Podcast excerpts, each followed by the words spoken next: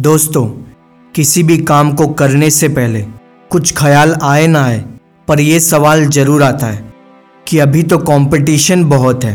हम सबकी ये शिकायत रहती है कि अभी तो मार्केट में कंपटीशन बहुत ज़्यादा है। मैं कैसे इस कंपटीशन को बीट करके अपने गोल को अचीव कर पाऊँगा? वेल इसका जवाब है फिफ्टी फिफ्टी ये नहीं फिफ्टी परसेंट वाला। ये डिपेंड करता है कि आप कितने कंसिस्टेंट बने रहते हो। क्योंकि ये बात सच है कि आधे से ज़्यादा आपके कॉम्पिटिटर गिव अप कर जाएँगे और फिर जो बचे रहेंगे, उनसे आपका कंपटीशन चलेगा। तो मोर देन 50 परसेंट लोगों ने तो पहले ही हार मान लिया। और अब इंपॉर्टेंट ये है कि आप कितने परसिस्टेंट बने रहोगे अपने काम में। और यही चीज़ आपको इस कंपटीशन ट्रैप से बाहर निकालेगी।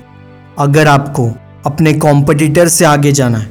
तो आप अपने काम में क्या क्या गलतियाँ करते हो, उसे देखो और उसे सुधारो और किसी भी बड़े गोल को अचीव करना आसान नहीं होगा।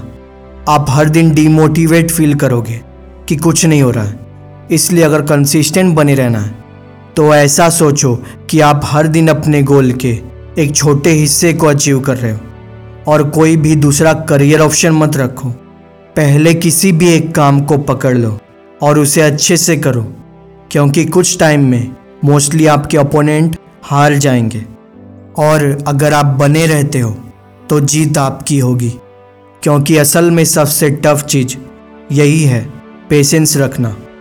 सिर्फ़ तीन फिट की दूरी हो सकती है, आपके गोल और गिवअप के टाइम में।